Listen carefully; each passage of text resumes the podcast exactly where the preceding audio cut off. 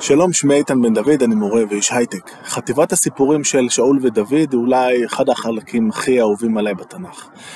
יש שם הכל, יש את הפוטנציאל הדרמטי העצום של המעבר מתקופת השופטים לתקופת המלכים, יש לנו שתי דמויות גדולות מהחיים ומלאות במורכבויות וסתירות, כל אחת בפני עצמה, ושלא לדבר על ההתנגשות בין אה, שני סוגי האישיויות השונים האלה. אמ, והמתח ביניהם שנע בין אהבה חסרת מעצורים לרצון חסר מעצורים לחנוק אחד את השני.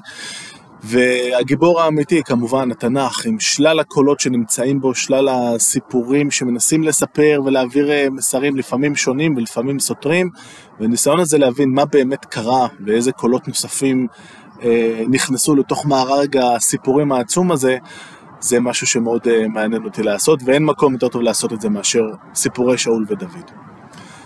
מכיוון שהנושא הוא ארוך ומורכב, אנחנו נחלק את זה לכמה סרטונים. בסרטון היום אנחנו נעסוק בעיקר בשאול ובשאלות סביב המלוכה. מה אנחנו מצפים ממלך, מה המלך צריך להיות, מה המלך לא צריך להיות, ואני ארצה uh, להתחיל מנקודה מסוימת בסיפור וממנה קצת uh, לטייל קדימה ואחורה בתנ"ך ולראות כל מיני נקודות חשובות ומעניינות. אז אנחנו נתחיל עם אה, שמואל, שמואל פרק ח', שמואל זקן.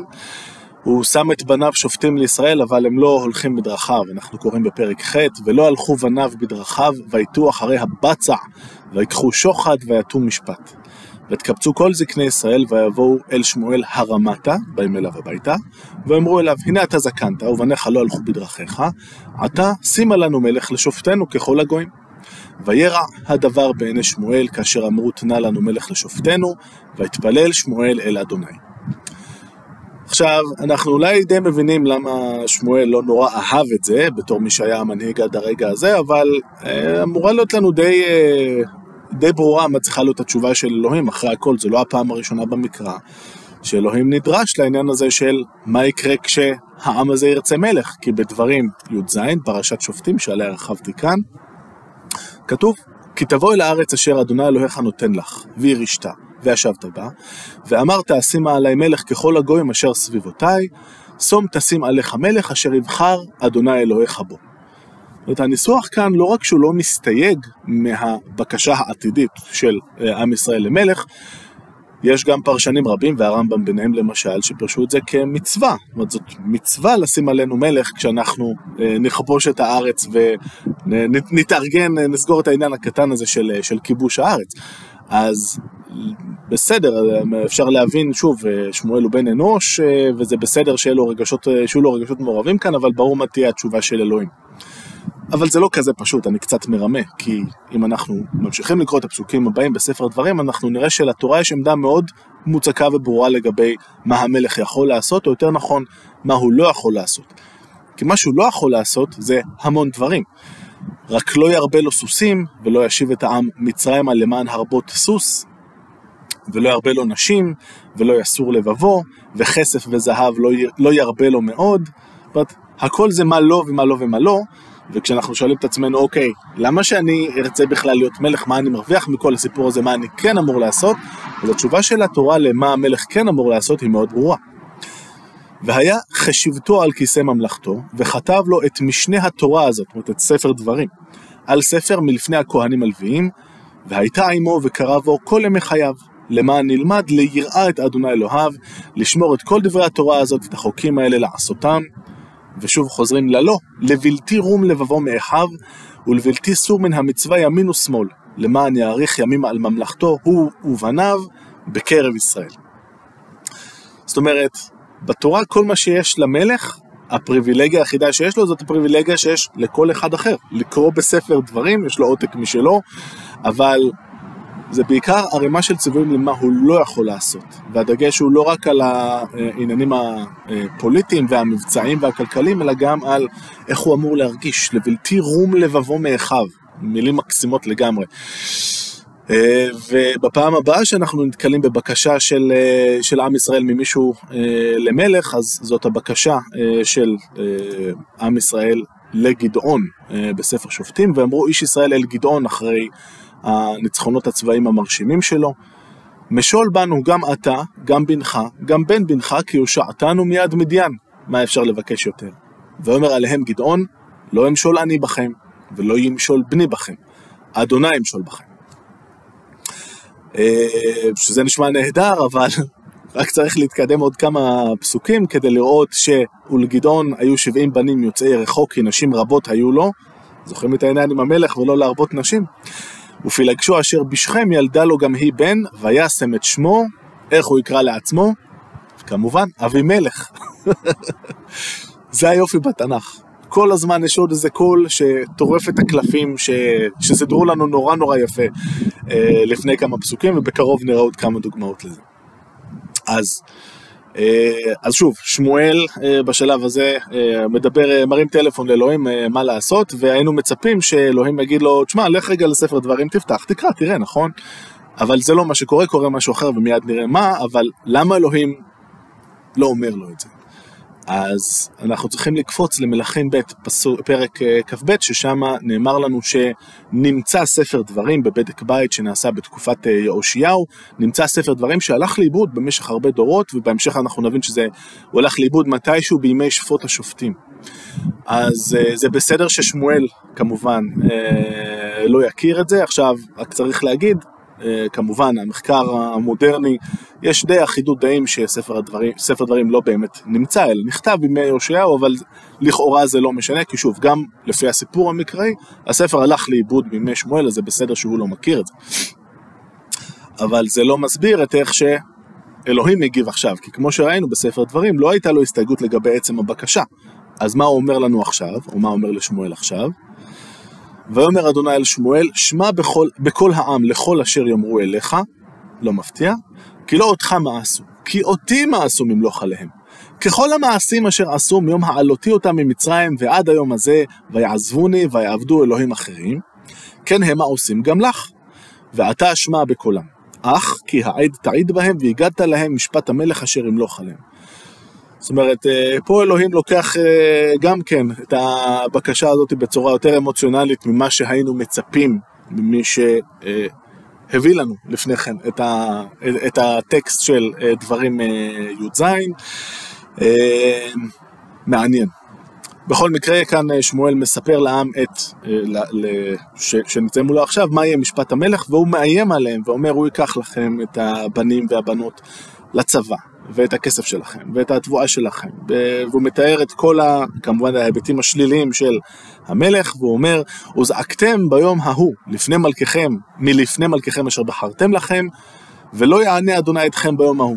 זאת אומרת, הוא בעצם יהפוך להיות האויב שלכם. אה, לפי התבנית הקבועה בספר שופטים, יש איזה צר ואויב, והעם זועק אל אלוהים, ואז אלוהים שולח משה, התבנית הזאת כבר לא תעבוד, אתם שוברים את התבנית הזאת. כשאתם תצעקו אז לאלוהים מפני האויב שלכם, שהוא המלך שלכם, אלוהים אז לא יענה לכם, אה, וזאת תהיה אשמתכם. והעם, כרגיל, אה, במסגרת העם שלנו, אה, אומר תודה רבה, הבנו, אבל לא, כי מלך יהיה עלינו. והיינו גם אנחנו ככל הגויים, ושפטנו מלכנו, ויצא לפנינו, ונלחם את מלחמותינו. אז כאן בפעם הראשונה אנחנו מבינים בעצם למה צריך מלך. מלך כאן צריך כדי שיהיה מישהו שינהל את הצבא, ינהל את המלחמות. כנראה שהאמירה היא משהו בכיוון של עד עכשיו הצלחנו איכשהו להסתדר בימי השופטים, כל פעם בא איזה צער, עשינו איזה ארגון אה, כללי של כמה כוחות מקומיים, אנחנו, זה כבר לא עובד ככה יותר, אנחנו כבר מדינה מודרנית. ויאמר אדוני אל שמואל, שמע בקולם והמלכת להם מלך, ויאמר שמואל אל אנשי ישראל, לכו איש לעירו. הסצנה הבאה בפרק הבא מציגה לנו את אה, שאול, ואותו התנ"ך מתאר כך.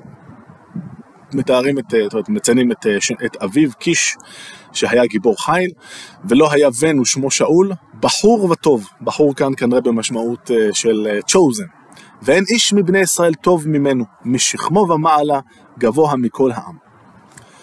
שלא כמו למשל הבחירה באברהם אה, בספר בראשית שנותרת מעט אה, מסתורית למה אלוהים בחר דווקא באברהם כי לכאורה כאן יש סיבה מאוד טובה אין איש מבני ישראל טוב ממנו ממש, אה, זאת אומרת, אי אפשר לתאר כנראה ערימת סגולות יותר טובה כי, אה, נו, הכי טוב, סידרנו את כל העם מבחינת מי יותר טוב ממי והוא הראשון אז הכל סבבה לכאורה.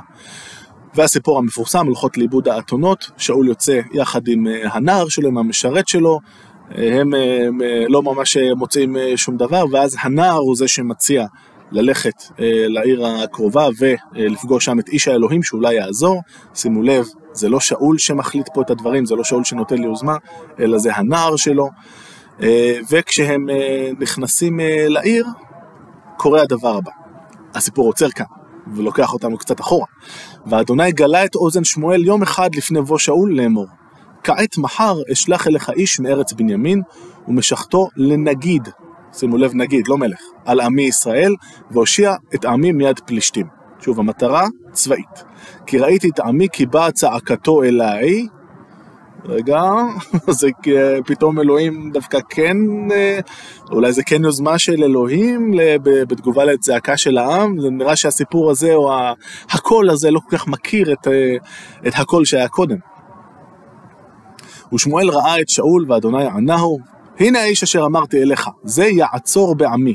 יעצור כאן כמו יורש עצר בעברית המודרנית. שוב, אנחנו עוד לא ממש שומעים את השורש מלך, אה, וזה אולי קצת מוזר. ו, אה, ויגש שאול אל שמואל, אה, את, סליחה, ויגש שאול את שמואל בתוך השער, ויאמר הגידה נא לי, איזה בית הרועה? ויען שמואל את שאול, ויאמר אנוכי הרועה. עלה לפני הבמה ואכלתם עמי היום, ושלחתיך בבוקר, וכל אשר בלבבך אגיד לך, ולאתונות העובדות לך היום שלושת העמים, אל תשם את לבך להם כי נמצאו. ולמי כל חמדת ישראל? הלא לך ולכל בית אביך. שאול אה, קצת המום כמובן, ושוב, הוא לא... אין לו פרסונה של סטאר. הוא לא מתייחס לזה כאה, סבבה, בטח שאני איתך על הבמה, ברור. ויען שאול ויאמר, הלא בן ימיני אנוכי, מקטני שבטי ישראל, ומשפחתי הצעירה מכל משפחות שבטי בנימין, ולמה דיברת אליי כדבר הזה? ושאול, שמואל לוקח את שאול, מניח אותו ב, על, איתו על הבמה, נותן לו אה, מנה מכובדת שהוא מסתבר אה, הכין אה, מראש, ולמחרת בבוקר קורה הדבר הבא. וישכימו ויהי כעלות השחר, ויקרא שמואל אל שאול הגגה לאמור קומה ואשלחך. ויקום שאול ויצאו שניהם, הוא ושמואל החוצה. הם היורדים בקצה העיר, שימו לב זה שחר, זה בקצה העיר, כל המעמד הזה הוא מאוד אה, דיסקרטי, כמעט אנונימי. הם היורדים בקצה העיר, ושמואל אמר אל שאול, אמור לנער ויעבור לפנינו, ויעבור, ואתה עמוד כיום ואשמיעך את דבר אלוהים. ויקח שמואל את פח השמן ויצוק על ראשו, זאת, זאת המשיכה. אה, משיכה בשמן זה אה, משהו שאנחנו נפגוש אותו גם במלכים אה, הבאים בתור. יש, זאת אומרת, זה מנהג שאנחנו מכירים מהמזרח הקדום שבמקור היה שמור לכהנים, לאנשי דת, כשהתפיסה הבסיסית כנראה הייתה שכשיש שמן על הראש וכולי, האדם זוהר, וזה מזכיר את הזוהר של האלים, כי כמו שכל אחד יודע, באלים הכנע... אצל האלים הכנענים ואלי האזור, הם זוהרים. המעמד של המשחה בשמן, המשיכה בשמן הוא מעמד אה, טקסי שנועד לשוות ולתת אה, ולהראות שבן האנוש הזה כרגע יש בו משהו מן האלוהי. אצלנו אה, כהנים לא ממש נמשכים, אולי להוציא את אהרון בפעם, בפעם הראשונה כשהתחילה הכהונה, אלא הטקס הזה בעצם מיועד רק למלכים. אז וישקהו שאול, אה, שמואל אה, מנשק את, אה, את שמואל ואומר, ויאמר הלא כי משכחה אדוני על נחלתו לנגיד, עדיין לא מלך. ואומר לו, אוקיי, היום אתה תלך, אתה תפגוש שני אנשים, יקרה ככה, שלושה אנשים יקרה ככה, תפגוש חבל נביאים ותתנבא איתם איזושהי נבואה אקסטטית, כל הדברים האלה באמת קורים, והתנ"ך גם מבשר לנו שכשהם נפרדים, ויהפוך לו אלוהים לב אחר, ויבואו כל האותות האלה ביום ההוא. שאול אה, חוזר אה, הביתה, באמת קוראים לו כל הדברים אה, שקרו, ויצעק שמואל את העם אל אדוני המצפה, למקום ששמו מצפה, ויאמר אל בני ישראל. זה הזמן לשיעור היסטוריה רבותיי, כה אמר אדוני אלוהי ישראל, אנוכי העליתי את ישראל ממצרים, ואציל אתכם מיד מצרים ומיד כל הממלכות הלוחצים אתכם. ואתם היום מאסתם את אלוהיכם. שוב חוזרת לנו העמדה לפיה כל העניין הזה של בקשת המלך, זה מאיסה באלוהים, אלוהים הוא המלך האמיתי וכולי. ואתם היום מאסתם את אלוהיכם אשר הוא מושיע לכם מכל רעותיכם וצרותיכם, ותאמרו לו כי מלך תשים עלינו. ועתה התייצבו לפני אדוני לשבטיכם ולאלפיכם, ומתחיל תהליך של העלאה בגורל. שמואל רוצה בעצם להדגים את הבחירה, שידועה מראש כמובן לו ולאלוהים וגם לשאול, באמצעות הטלת גורל, וזה מזכיר לנו את מה שקורה בספר יהושע, פרק ז', בואו נזכר מה קורה שם.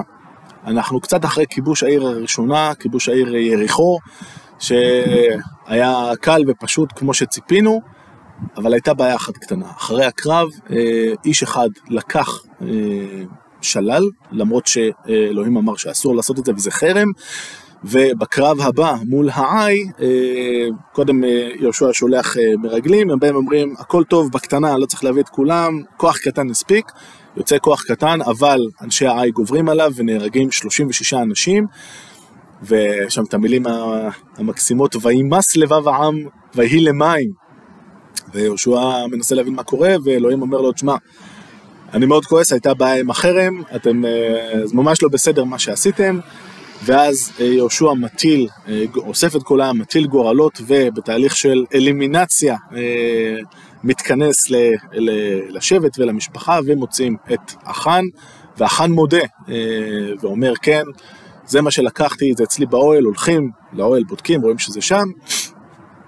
אז בעצם במעמד ההוא, אה, אולי אחד, ה, אחד הסיבות אה, לסיפור הזה, כמו שאומר למשל פרופסור שרגא בן און, אה, זה בעצם לבסס במקרא את, את התוקף, את התקפות של הטקס הזה. אתם רואים?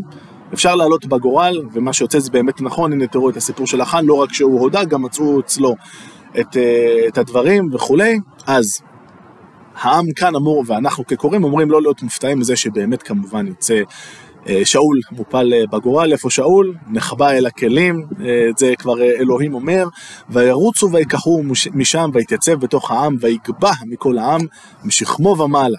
ויאמר שמואל אל, אל כל העם, הראיתם אשר בחר בו אדוני, כי אין כמוהו בכל העם, ויריעו כל העם ויאמרו, יחי המלך. וידבר שמואל אל העם את משפט המלוכה, ויכתוב בספר וינח לפני אדוני, וישלח שמואל את כל העם איש לביתו, וגם שאול הלך לביתו גבעתה, הוא לא הולך לאיזה ארמון או משהו כזה, וילכו עמו החיל אשר נגע אלוהים בליבם. אנחנו, לא כל, כך, לא כל כך ברור כאן מה קורה, אבל כנראה שיש איזשהו גרעין ראשוני של צבא. ומה קורה אז? לכאורה לא קורה הרבה. הפרק הבא מתחיל אה, כשלא ברור כמה זמן חלף בין האירועים שהיו עכשיו לאירוע הבא. והיה נחש העמוני, המנהיג של העמונים בשם נחש, ויחן על יבש גלעד, עיר שנמצאת אה, בנחלת אה, מנשה, ואמרו כל אנשי יבש של נחש, כרות לנו ברית ונעבדך, אין בעיה, אנחנו מסכימים להיכנע לך, ואומר עליהם נחש העמוני, בזאת אכרות לכם, בנקור לכם כל עין ימין, ושמתי החרפה על כל ישראל. זאת אומרת, אנחנו נעשה את זה זה לא, זה לא יהיה רק אה, עסקי, זה יהיה גם אה, פרסונלי, אני מסכים אה, לא להרוג את כולכם, שתהיו לי לעבדים, אבל זה יעלה לכם בזה. ואמרו אליו זקני יבש, הרף לנו שבעת ימים, ונשלחה מלאכים בכל גבול ישראל, ואם אין מושיע אותנו ויצאנו אליך. אפשר להתרשם פה מאוד מהביטחון העצמי של נחש ש... שאולי לא יודע שעכשיו נפתח עידן חדש, כי באמת, כמו שראינו, לא ממש נפתח עידן חדש, שאול חזר הביתה. ויבואו המלאכים גבעת שאול, וידברו הדברים באוזני העם, וישאו כל העם את קולם ויבכו. והנה שאול בא אחרי הבקר מן השדה. הוא בכלל עוד אה, עובד כחקלאי, לא רק שאין לו ארמון או משהו כזה, הוא חי את אותם חיים כמו קודם.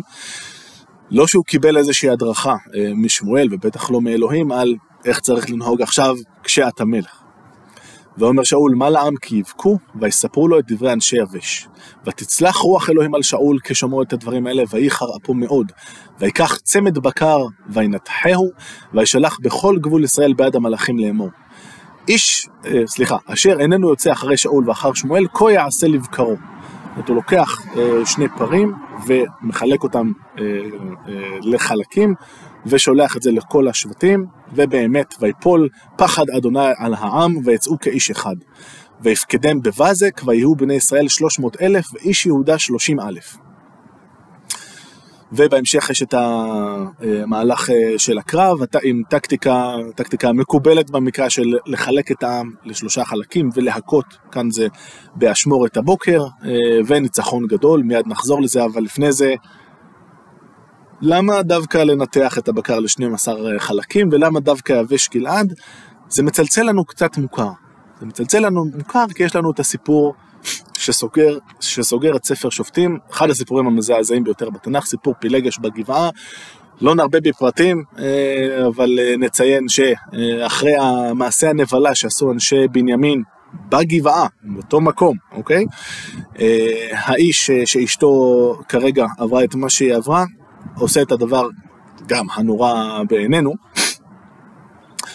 ויבוא אל ביתו עם הגופה שלה, ויקח את המאכלת, את הסכין, ויחזק בפילגשו, וינתחיה לעצ... לעצמיה לשנים עשר נתחים, וישלחיה בכל גבול ישראל.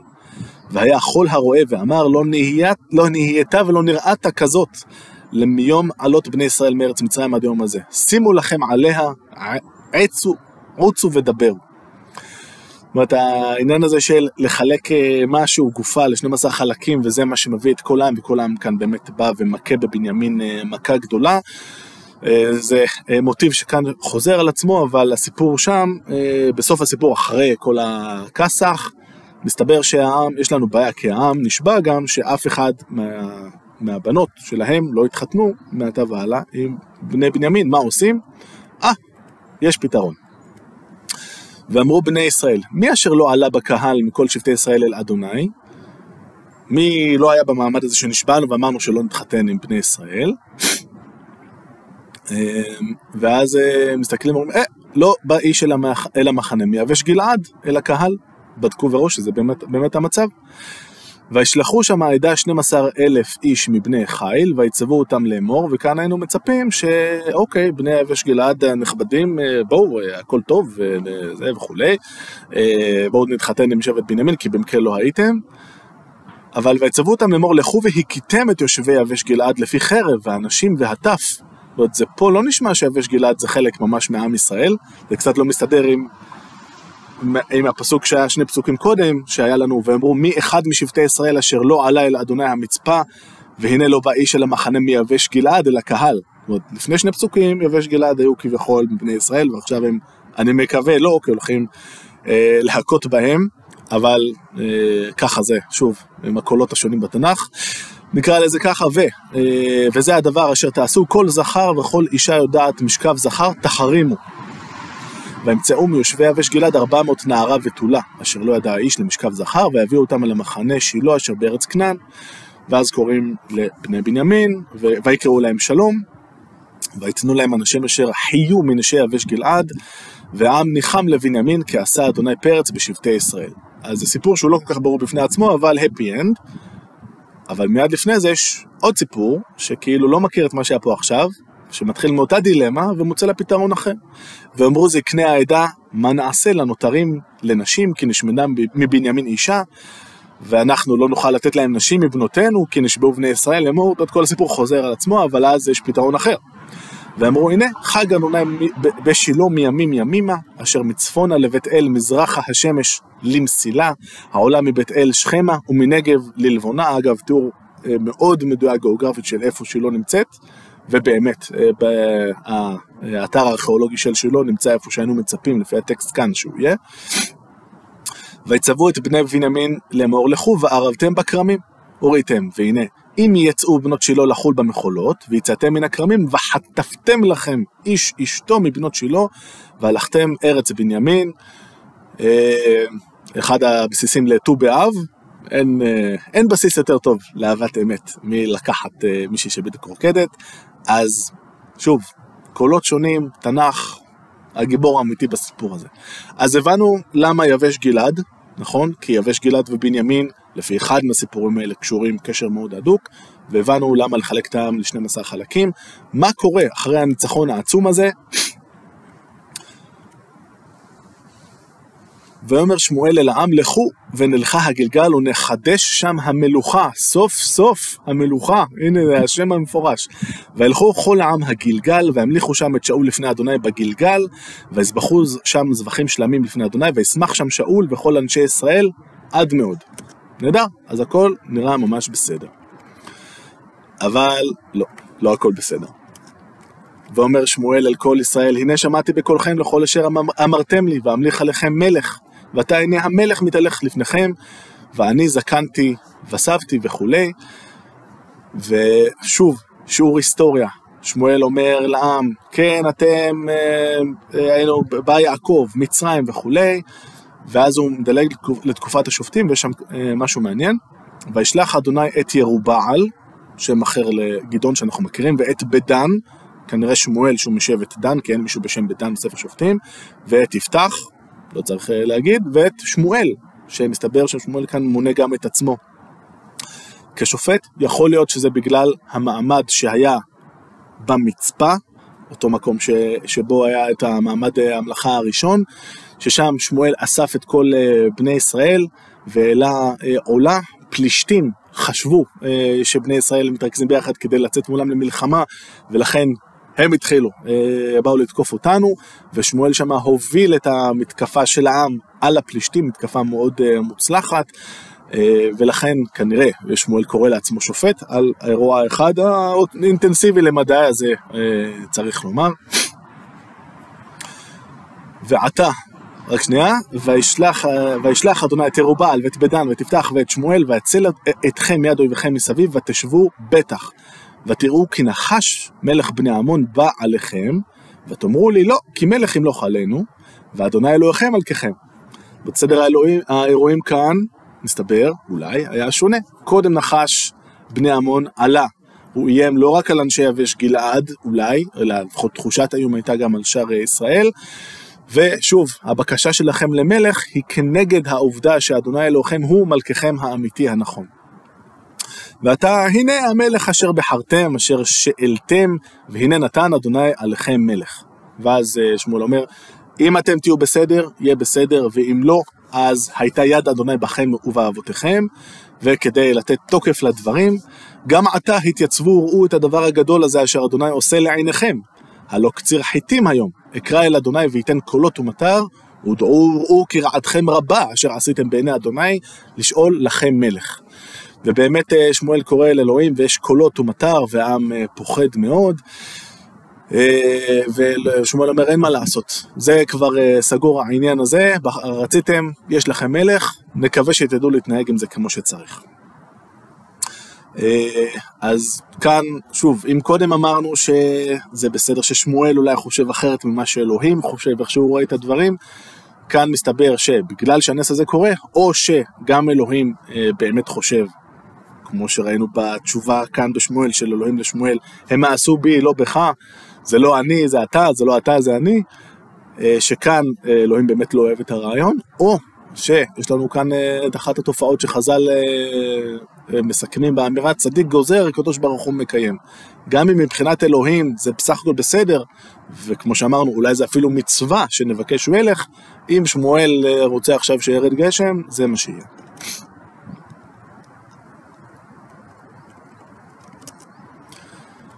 דבר אחרון לסגור בו את, ה, את הסרטון הנוכחי, אמרנו שאנחנו רצינו להתמקד בלמה צריך מלך, מי הדמות של המלך שאנחנו מחפשים, ויהיה רגע מעניין לראות את המעמד שבו שמואל פוגש את דוד לראשונה.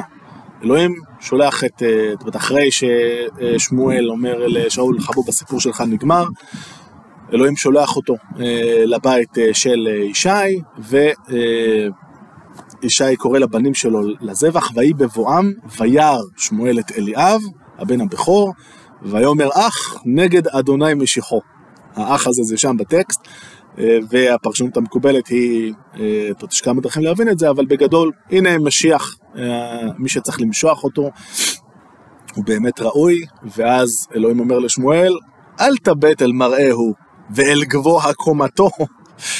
אנחנו זוכרים מה היה הגבוה הקודם, כי מאסתי הוא, כי לא אשר יראה האדם, כי האדם יראה לעיניים, ואדוני יראה ללבב. אומרת, אל תלך לאחרי הגבוהים, כזה כבר היה לנו, אנחנו מחפשים פה משהו אחר.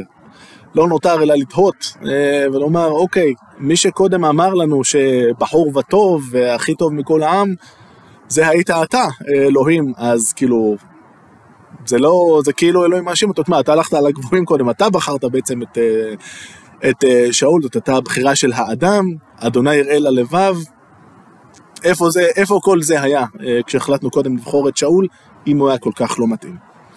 עד כאן הסרטון הנוכחי, בפעם הבאה נעלה באמת על הבמה את uh, דוד, נבין למה שאול לא החזיק מעמד בתור מלך, למרות נתוני הפתיחה הבאמת מבטיחים, ונמשיך בחטיבת סיפורים האדירה הזאת. תודה רבה.